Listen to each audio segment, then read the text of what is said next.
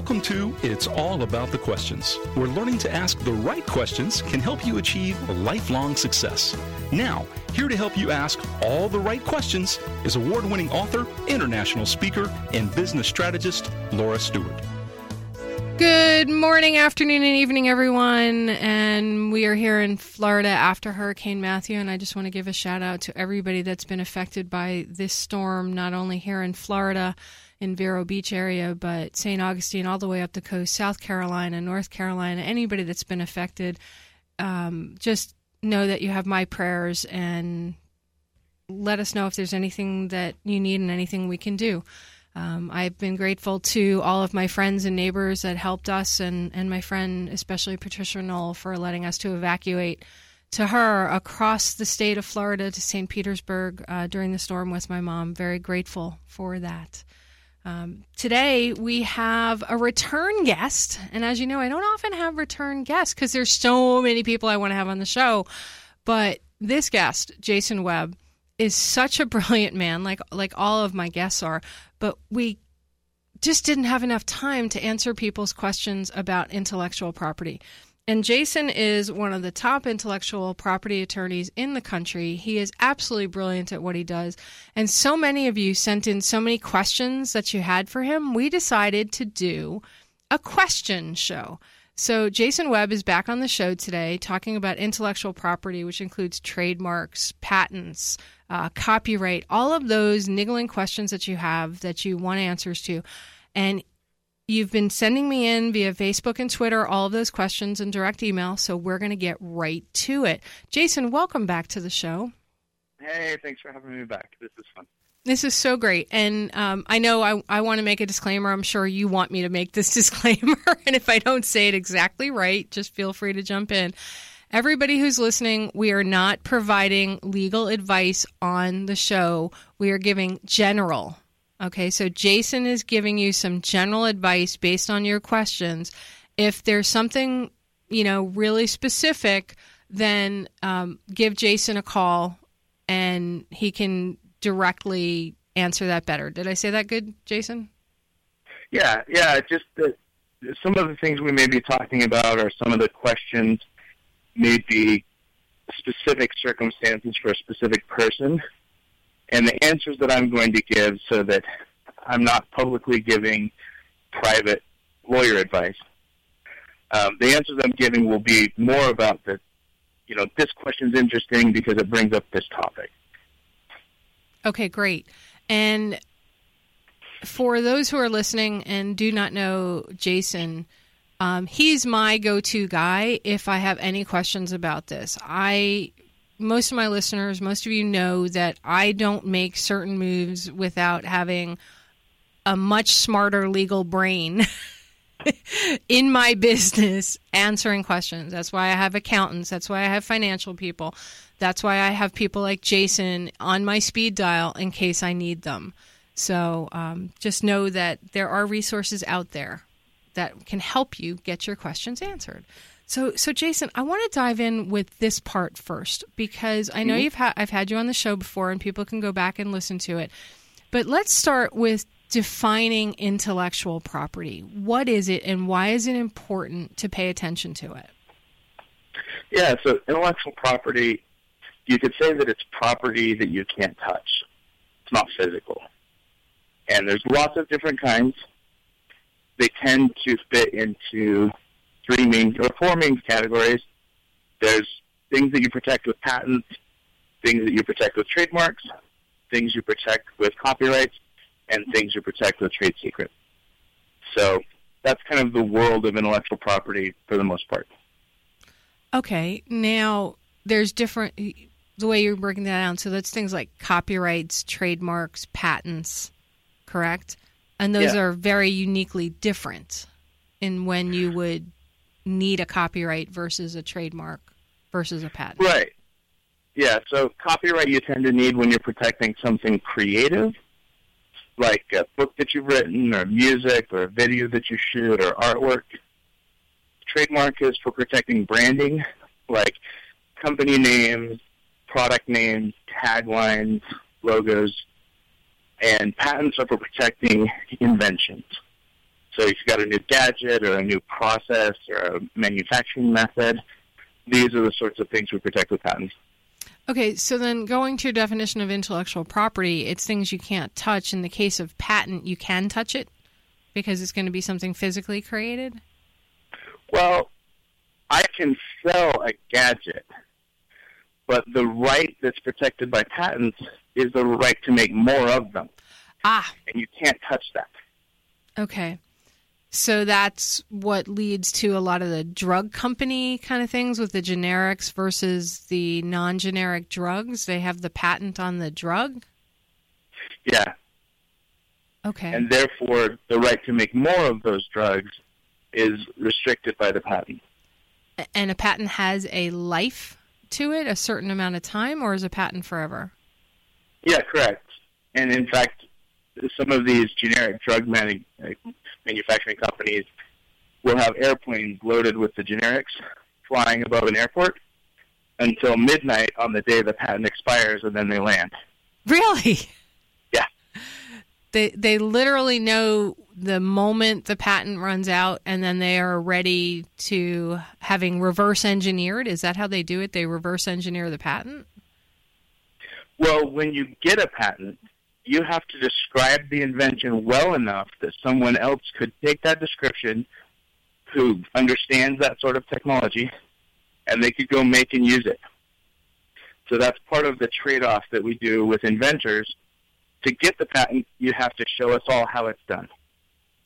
All right. So let me throw another example out there. The Kentucky Fried Chicken, the Colonel's secret recipe, mm-hmm.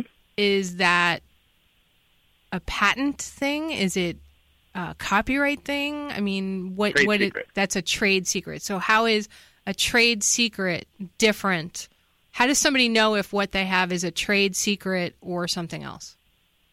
So if you have some information that's valuable to your business and it's valuable because it's secret and you are able to keep it secret, then that's a trade secret as long as you do keep it secret.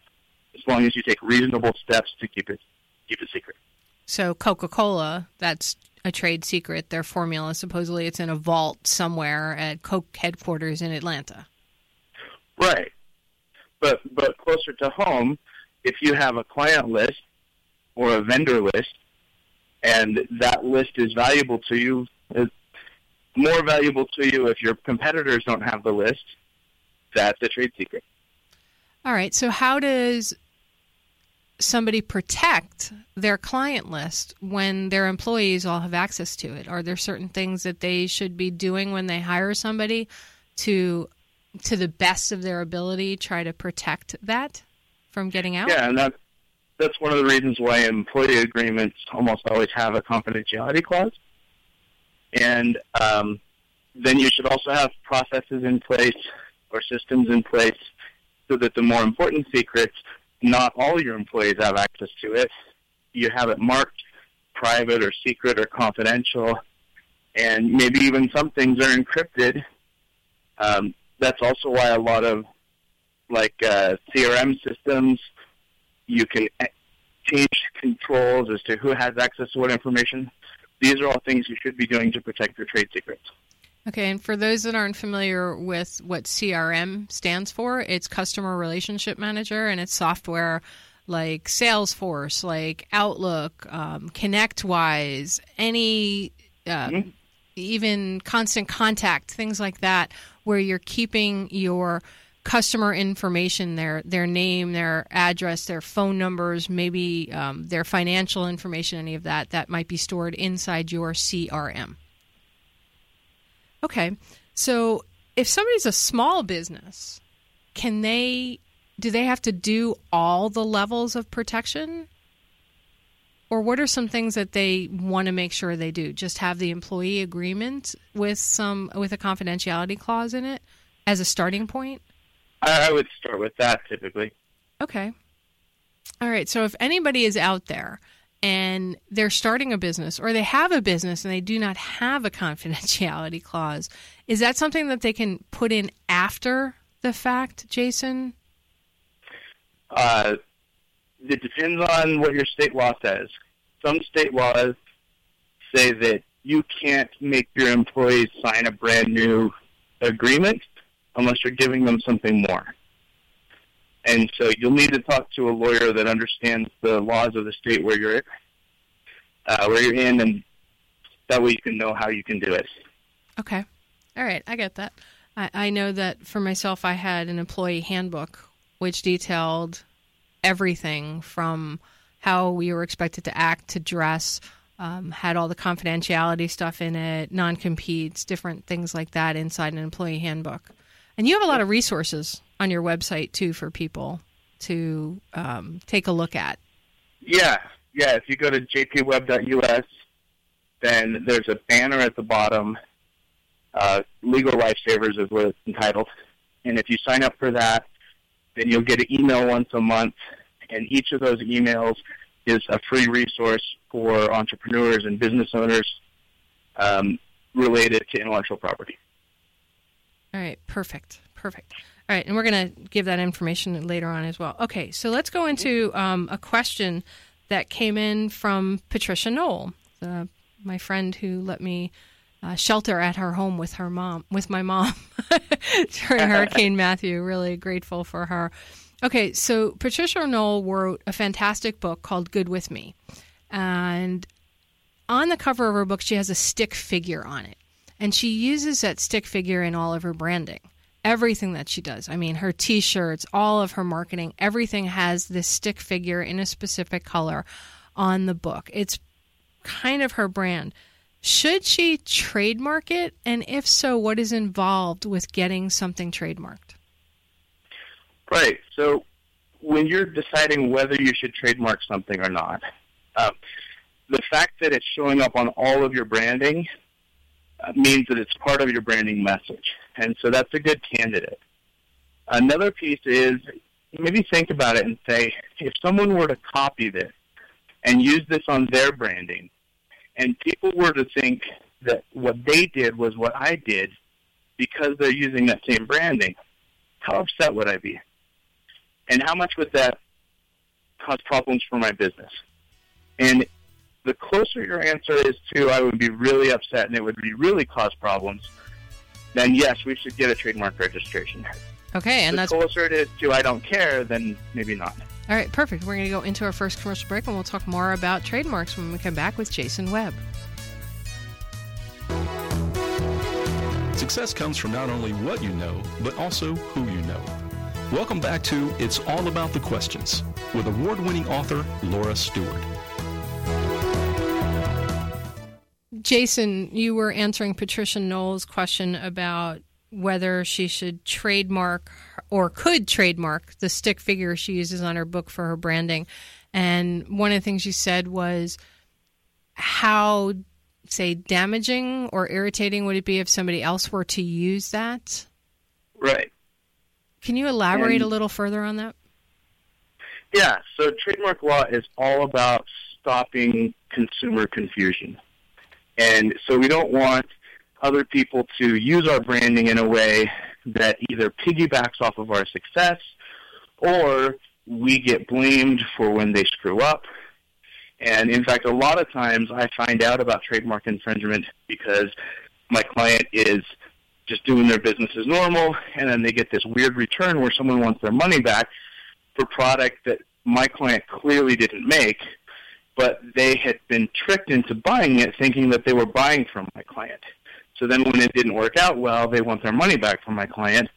Um, and so that, you know, that can be a big problem um, for your reputation in the community and in, in the market. So that's what trademark's all about. Okay. Can you trademark just like say her stick figure or is it something that say you need to trademark like the color or words with it? Well, so you can trademark any sensory experience that is part of your brand. So you can trademark smells, you can trademark sounds, like there's there's there are jingles that have been trade, registered as trademarks, uh, colors. Um, so you can trademark any sensory experience that is your brand. A stick figure, you bet. Um, now, one of the issues with the stick figure is if the stick figure shows up and it's in a different pose everywhere, then that's not going to be um, it's going to be hard to get a registration on that. We want our branding to be very consistent, and the trademark office is very picky about even small changes in the branding. Is getting a trademark an expensive proposition?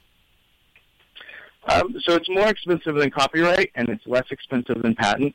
Okay. Plan on spending twenty five hundred to forty five hundred typically to do the searching and filing the application, pay the government fees, um, go through the process, and get the registration. So uh, it depends. Okay. For some people, that's going to be really expensive, and for some people, that's not. So. And if it is your brand and you're planning on growing your brand, then in the long run, that amount of money probably is not a lot. Yeah, it's a really great investment. Uh, it's very powerful protection. Um, if you skip it and just go with the common law trademark rights that you get automatically, those rights are much, much smaller. They only exist where you have existing customers, and um, and typically they, they're not going to protect you in the way that you wish they would. How long does it take to typically get a trademark approved? Uh, typically about four months to a year. Oh, wow. Long time. typical. Okay. Yeah. So if you're planning on doing it, get started. Yeah, but the rights that you get when it is registered go back to the day that you filed it. All right. So it's retroactive. Yeah. Okay.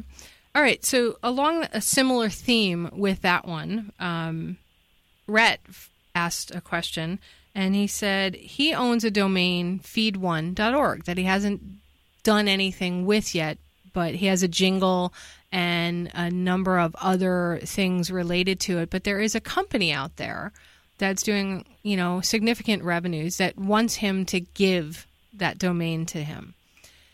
So that leads me to the question. It's like the Steve Jobs with Apple when he created Apple and he had the whole to do with Beatles because they had their music company called Apple. And they had the agreement that Jobs would not do anything music related, which of course we know that that's not what ended up happening. So, say somebody owns a domain or has a company name, but there's another company already established that has it, but they didn't know that other company was out there. And they're doing more local things, but they may want to go with a national presence. Are you allowed to do that? And what are the repercussions if you do? Yeah, so uh, you, a domain um, and how a domain relates to a brand brings up all the usual trademark issues. So, is there confusion in the marketplace? Um, and if there is, that whoever has the senior rights, whoever you know, has the trademark registration, or whoever has the strongest common law rights, they're going to dominate that discussion. On the the domain side, then you also have to deal with cyber squatting, and there's rules against cyber squatting, and, and cyber squatting is basically someone else has rights to a brand, and I go out and I get a domain that's essentially that same brand, and I'm holding it hostage and making them buy it from me, right? So if you're doing that, and they can prove that you're doing that, then they can just yank the domain away from you. If it's innocent and you're doing other things with it, then um, then you can keep it. They can't force you to give it to them unless you start stepping on toes on their trademark rights, and then they might be able to leverage that into getting it from you. And so you have to be careful. Two things: don't look like you're trying to extort money out of them, and definitely don't do anything that would confuse customers into thinking that your website is really just another branch of their website. There were a lot of stories a number of years ago when I owned my tech company where you saw these big lawsuits going from celebrities who had only taken the .com domain, they had not grabbed the .net or another domain, and people brought up Mhm. porn sites or Mhm. or you know hackers were lurking on those other sites, and people would go to them, and all sorts of things would happen, and they were trying to say that that was to do with that other person. So that's the kind of stuff you're talking about. Don't do those things. Right. Okay. All right, cool. um, so we talked about trademarks and we talked about domains and the things that people need to be thinking about around that. What are some other questions that people should be thinking about around trademarks and and domains before we go into the news break? Right. Well, now that we have all these different extensions, we have .dot .law and we I mean, there's basically an unlimited number of them now. Um, you can't really go up and, I mean, you could, it would be really expensive and take a lot of work. Can't really go and buy up all of them now. And so you really just want to focus on the ones that that where people could get confused and think that that website is yours and instead of someone else's. So it's still a good idea to pick up a lot of domains. Just you know, now you have to be more selective. And then on the trademark side, you know, one of the things that a lot of people just don't realize they should be doing when they start a business is if their business has national scope or the potential to have national scope, they need to do trademark searching before they they you know pick out their name and spend a bunch of money marketing this this name.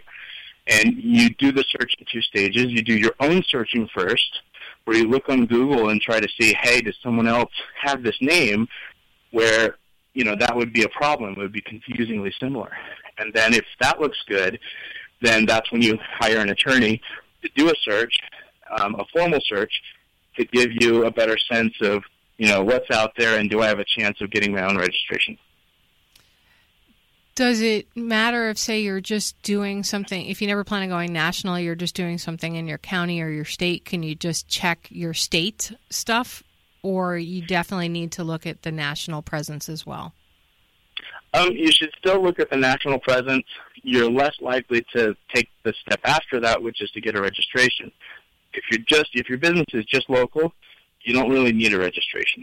But if you are stepping on the toes of someone who has a registration, they could still come and make you change your name. And you know, buying a new sign for a building is really expensive.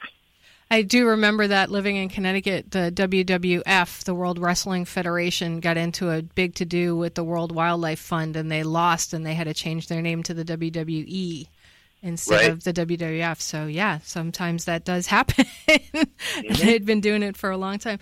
All right, we are here with Jason Webb talking intellectual property of all kinds, and we will be back after the national news break to answer more of your questions that you all have sent in. If you have any others, tweet out to at the Laura Stewart and let me know what your questions are. Welcome back, everyone. We are here with Jason Webb, intellectual property attorney extraordinaire, answering your questions about intellectual property of all kinds. If you're on the podcast, you know, you, you didn't miss anything because you're just listening right through. If you are listening live on the radio on iHeartRadio or WAXE AM FM, uh, you'll want to go up to it'sallaboutthequestions.com and catch the replay so you can catch the first half. So, Jason, we talked about trademark a lot and, and defined copyright and intellectual property and, and patents.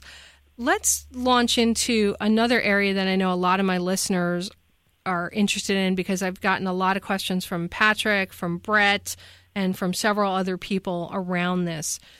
Um, I have a lot of musician listeners, and they do cover songs. Are they legally allowed to do cover songs at um, venues where they're performing or to post those cover songs on YouTube, Instagram, Snapchat, any of those places that they're doing it? Yeah, so um, there are rules about cover songs, and I, I haven't messed with them very much. My understanding is that musicians are allowed to do cover songs, but if they record the cover songs, then they owe an automatic royalty to whoever owns the rights to the song. So my understanding is playing it at a venue, you're probably okay, but I'm not 100% sure on that. But if you actually record it, then then you do owe somebody some money. And obviously you have to record it before you could post it on YouTube. Okay, so that so that kind of covers that. Now, on YouTube, YouTube has some arrangements, correct, with different licensing companies so that if people put something up, they're sort of covered, or is that not accurate?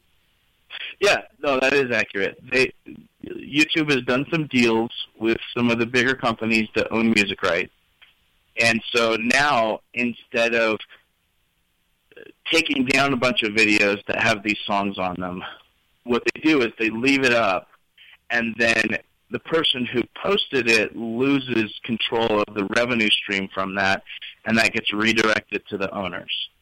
And so, because there's this deal, then as long as you're posting something that's within the deal, then you're fine. But if you're posting something that belongs to someone who didn't be part of this deal, then it's still a copyright infringement. So, what about on, say, Instagram, Snapchat, Twitter, Facebook? Are there similar deals to that? Or do people say they're doing a Facebook Live and they're letting people learn how to play a song or something like that? Are they covered or do they have to buy licenses from the musician, the artist, original artist? Yeah, you're not covered. Uh, as far as I know, there, there aren't other deals that have been done. Um, there could be, and I just don't know about it. But I haven't seen any anything pop up in the news feeds. So you want to be really careful about it. Don't just assume that you can play somebody's song and not have somebody go after you for revenue. Right. Okay. So is streaming video the same then as hosting the video on your site? There are some differences about it. Uh, in some cases, it's treated exactly the same. In other cases, not. You really, in order to stream, you have to make a copy and then send that copy. You're just sending it in little bits. Um, but a lot of, but you're also going to be limited to the number of viewers. So your exposure is much more limited than if you just have a copy of it and put it on your website and anybody can download it whenever they want. So that's continual liability and risk if there's a problem with it. Whereas a live stream, you know, you, you whoever saw it saw it, and whoever didn't didn't, and it's, they're not going to be able to see it again. Does that apply if somebody's using public domain music as well, or just copyrighted music? If you're using public domain music, you you have the right to use it, and you can do whatever you want with it. Okay, okay and so we're talking about things, you know, music that was published, you know, before 1923. Okay, so any music published before 1923 is considered public domain, or just some of it? Yeah, my understanding is that everything published before 1923, the copyright has expired, and it's it's going to stay that way for uh, I think another seven years until the copyright catches up and it starts to you know travel one year at a time again. All right. How does somebody, if say it's not pre 1923, I mean, there's different websites like where I got my intro music and stuff like that. It was a website that said I can use it for commercial use. I don't have to pay anything for it. The, how do you know if a site is truly public domain music or images for that matter? I would spend some time getting a sense for what the market is for whatever it is you want to buy. And if the website seems to be way underpricing it, there's a really good chance that they don't own the rights at all. And they stole it from someone, put up a website, and when you buy it from them, you're not actually buying rights, you're getting scammed. So be careful with that. All right, so you want to check the fine print on those websites? Uh, those websites are actually just outright lying to you. I've seen a few of them where you try to, you know, you, you buy the rights to images from them for way cheaper than what you can get it at Getty or Shutterstock or these others. And then you get a letter from Shutterstock later saying that you're violating their rights because those guys stole it from Shutterstock and sold it for a tenth of what Shutterstock was selling it for. So just be careful. All right, so use common sense. Yeah. If it sounds if it, too if good it to be sounds true. Too good to be true. exactly. That's one thing my dad always taught me. If it sounds too good to be true, it probably is too good to be true. Yep. All right. Well, that leads me to another question that came in from several different people. Which was there are a lot of authors and a lot of people do a lot of stuff on Facebook where they create those um, those quote images, the the memes, and mm-hmm. they put a picture of somebody or they just do a quote from some famous person and they put the person's name underneath it. Is that legal? Or do they are they allowed to do that? Can they put that in their book? Can they put that on social media? So quotes are pretty safe to copy. The only quotes that I would say maybe they're not safe are quotes of poetry or music lyrics. Um, I've seen cases come out where only little snippets were copied and they got nailed for copyright violation for songs and poetry. For books or for a speech that someone gives, you should be fine quoting them. Uh, however, the image that you put it with is a completely separate analysis. Who owns the right to that image? And if someone owns the right to that image and they're willing to enforce it, you can get in trouble for using that image. So that goes back to the conversation we just had. Where are you getting your image from? Don't just assume that if you Google and say images of, let's just say Will Smith, um, right. the actor, that you can just grab that image and then put a quote next to it with his picture. Right. Okay. And and that adds an a, an extra piece too. Actors have a right to their um, their appearance, basically, right?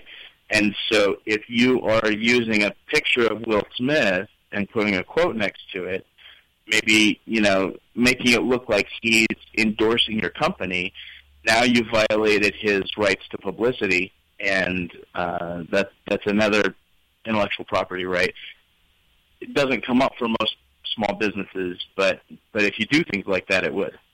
I had my image stolen for somebody for another tech company's um, website back when I owned Guardian Angel Computer Services, and uh, mm-hmm. another tech company friend of mine said, "Hey, Laura, I was you know I was googling companies, and your picture showed up next to this other company. Do you have anything to do with them? Because I had a good reputation."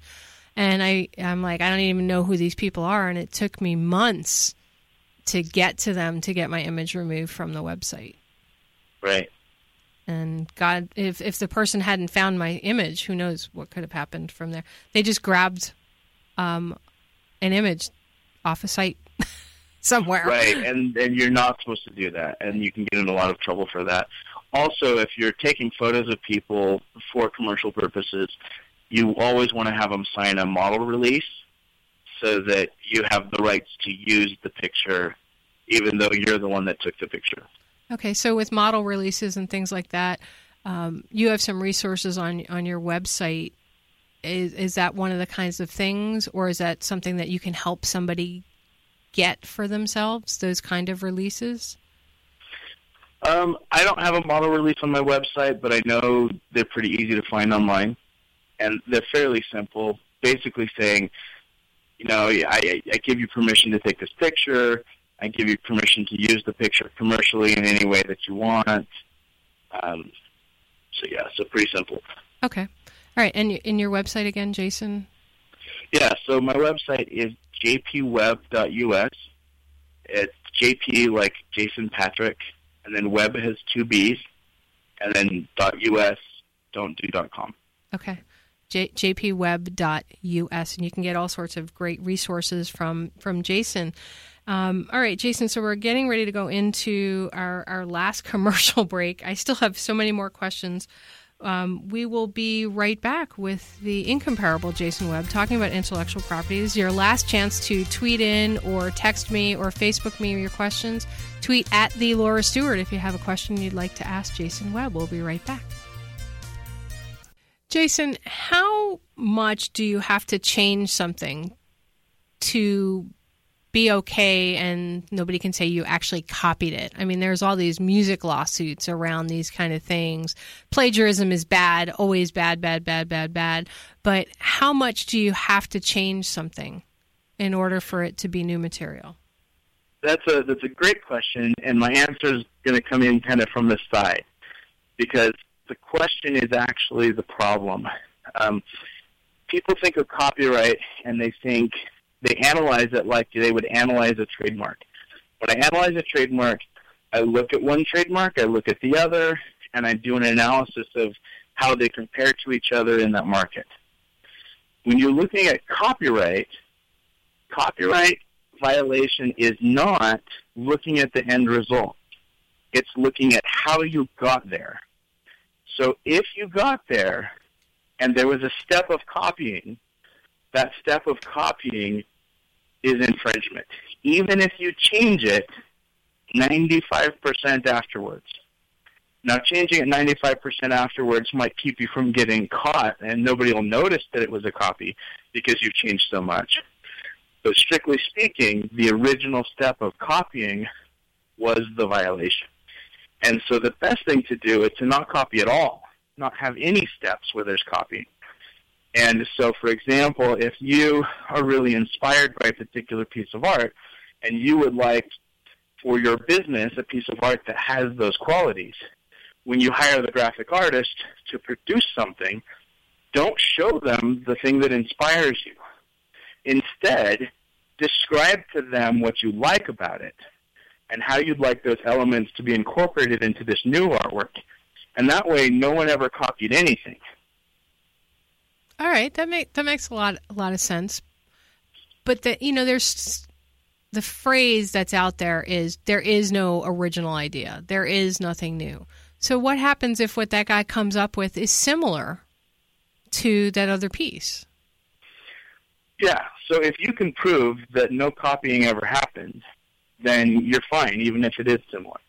Um, there's there are court cases out there that say even if even if two people come up with the same song, as long as they independently developed it, then no copying ever happened, so there's no infringement.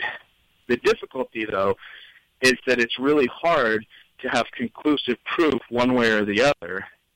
Um, well, actually, it's really hard to have conclusive proof that you never copied anything, whereas um, people are allowed to infer things when they see that there is similarity. And so if there's a lot of similarity, then you're going to have to prove that, hey, I really did independently develop this. Otherwise, they'll just conclude that you copied. Well, a famous movie, Working Girl, that was towards the end of the movie when Melanie Griffith and, um, oh, God, I can't remember her name now, and I love her, the actress. There, she, Melanie Griffith had the idea, but the other woman stole it. Sigourney mm-hmm. Weaver. And mm-hmm. the guy who owned the company finally said to her, Tell me how you got to the idea. Sigourney Weaver couldn't come up with anything. And Melanie Griffith had like the, the newspaper and this article, and she was able to take them through the process. So be able to tell that stuff is what you're saying. It sounds like. Yeah, yeah, exactly. And and also, you know, if if you, if you can't document your creative process, then um, you know, the the lawsuit could come out either way. I mean, when people go into copyright suits, if you look at the history of lawsuits and copyright violations, it's kind of all over the place, and you're taking a big risk on both sides. Um, I've seen copyright suits where I was, after looking at the evidence myself, I felt like, no, there's no copyright violation here. That's ridiculous. And then it gets decided the other way. So, so just be careful and and the more you can document things, the better. The the big one that comes to mind when you talked about that was um, Pharrell and Thicke with their song. Yeah, that one surprised me. It, I think it surprised them too. yeah, and then and then the and I'm a big Led Zeppelin fan. Um, the Led Zeppelin one surprised me. The other Stairway one. to Heaven was that yeah. the one? Yeah. Yeah. So and and obviously I'm not privy to all the facts, and I wasn't there for you know how it was presented, and you know I wasn't a lawyer in any of those cases. But both of those surprised me in how they turned out. Well, is there a statute of limitations on that too? I mean, that Led Zeppelin song was from what 40 years ago, 30 years ago, there something is. like that. There is, but statute of limitations can get really complicated sometimes.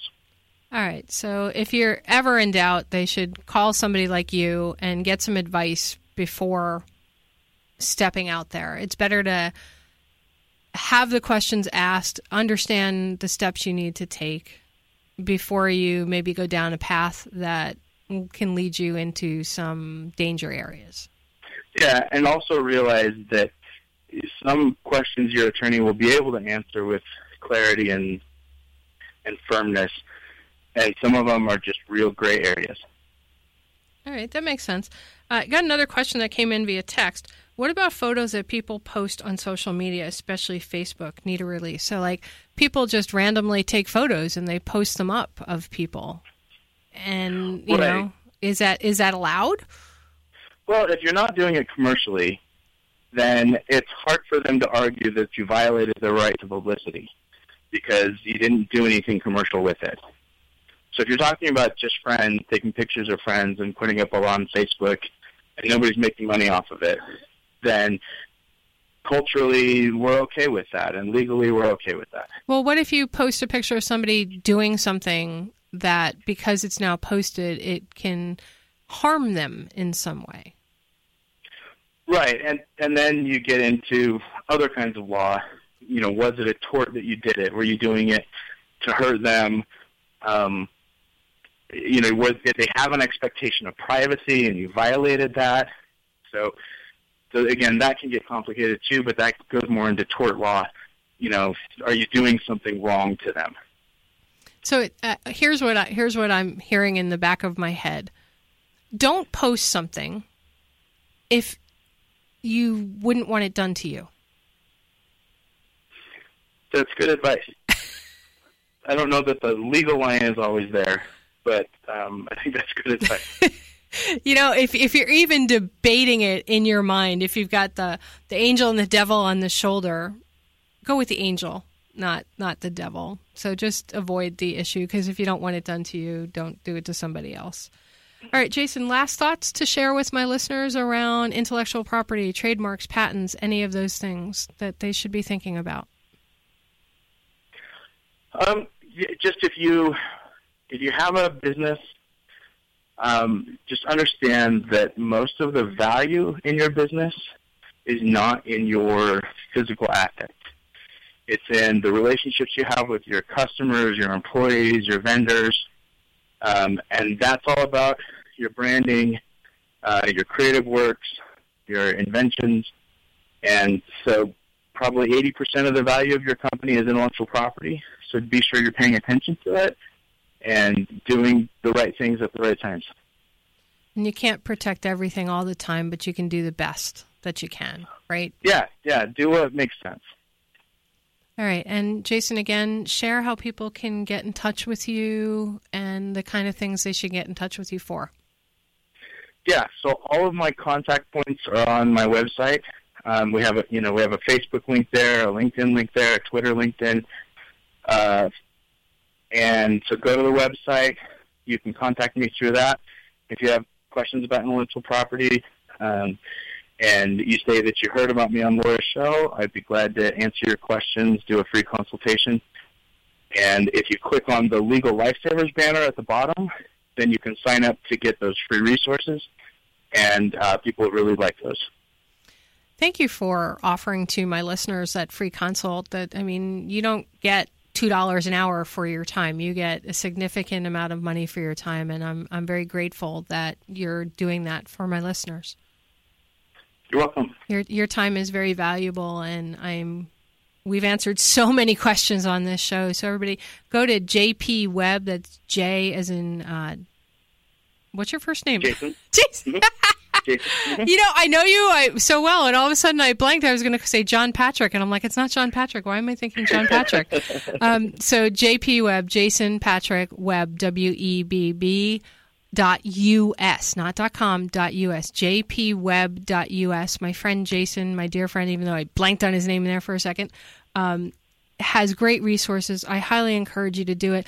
Catch the first episode of the show. You can go up onto the website, it's all about the questions.com, and hear more from Jason. We talked a lot more in depth about patents and things like that in the first time he was on the show, but we wanted to have him back because you had so many questions. We felt this was a great way to get them answered for you.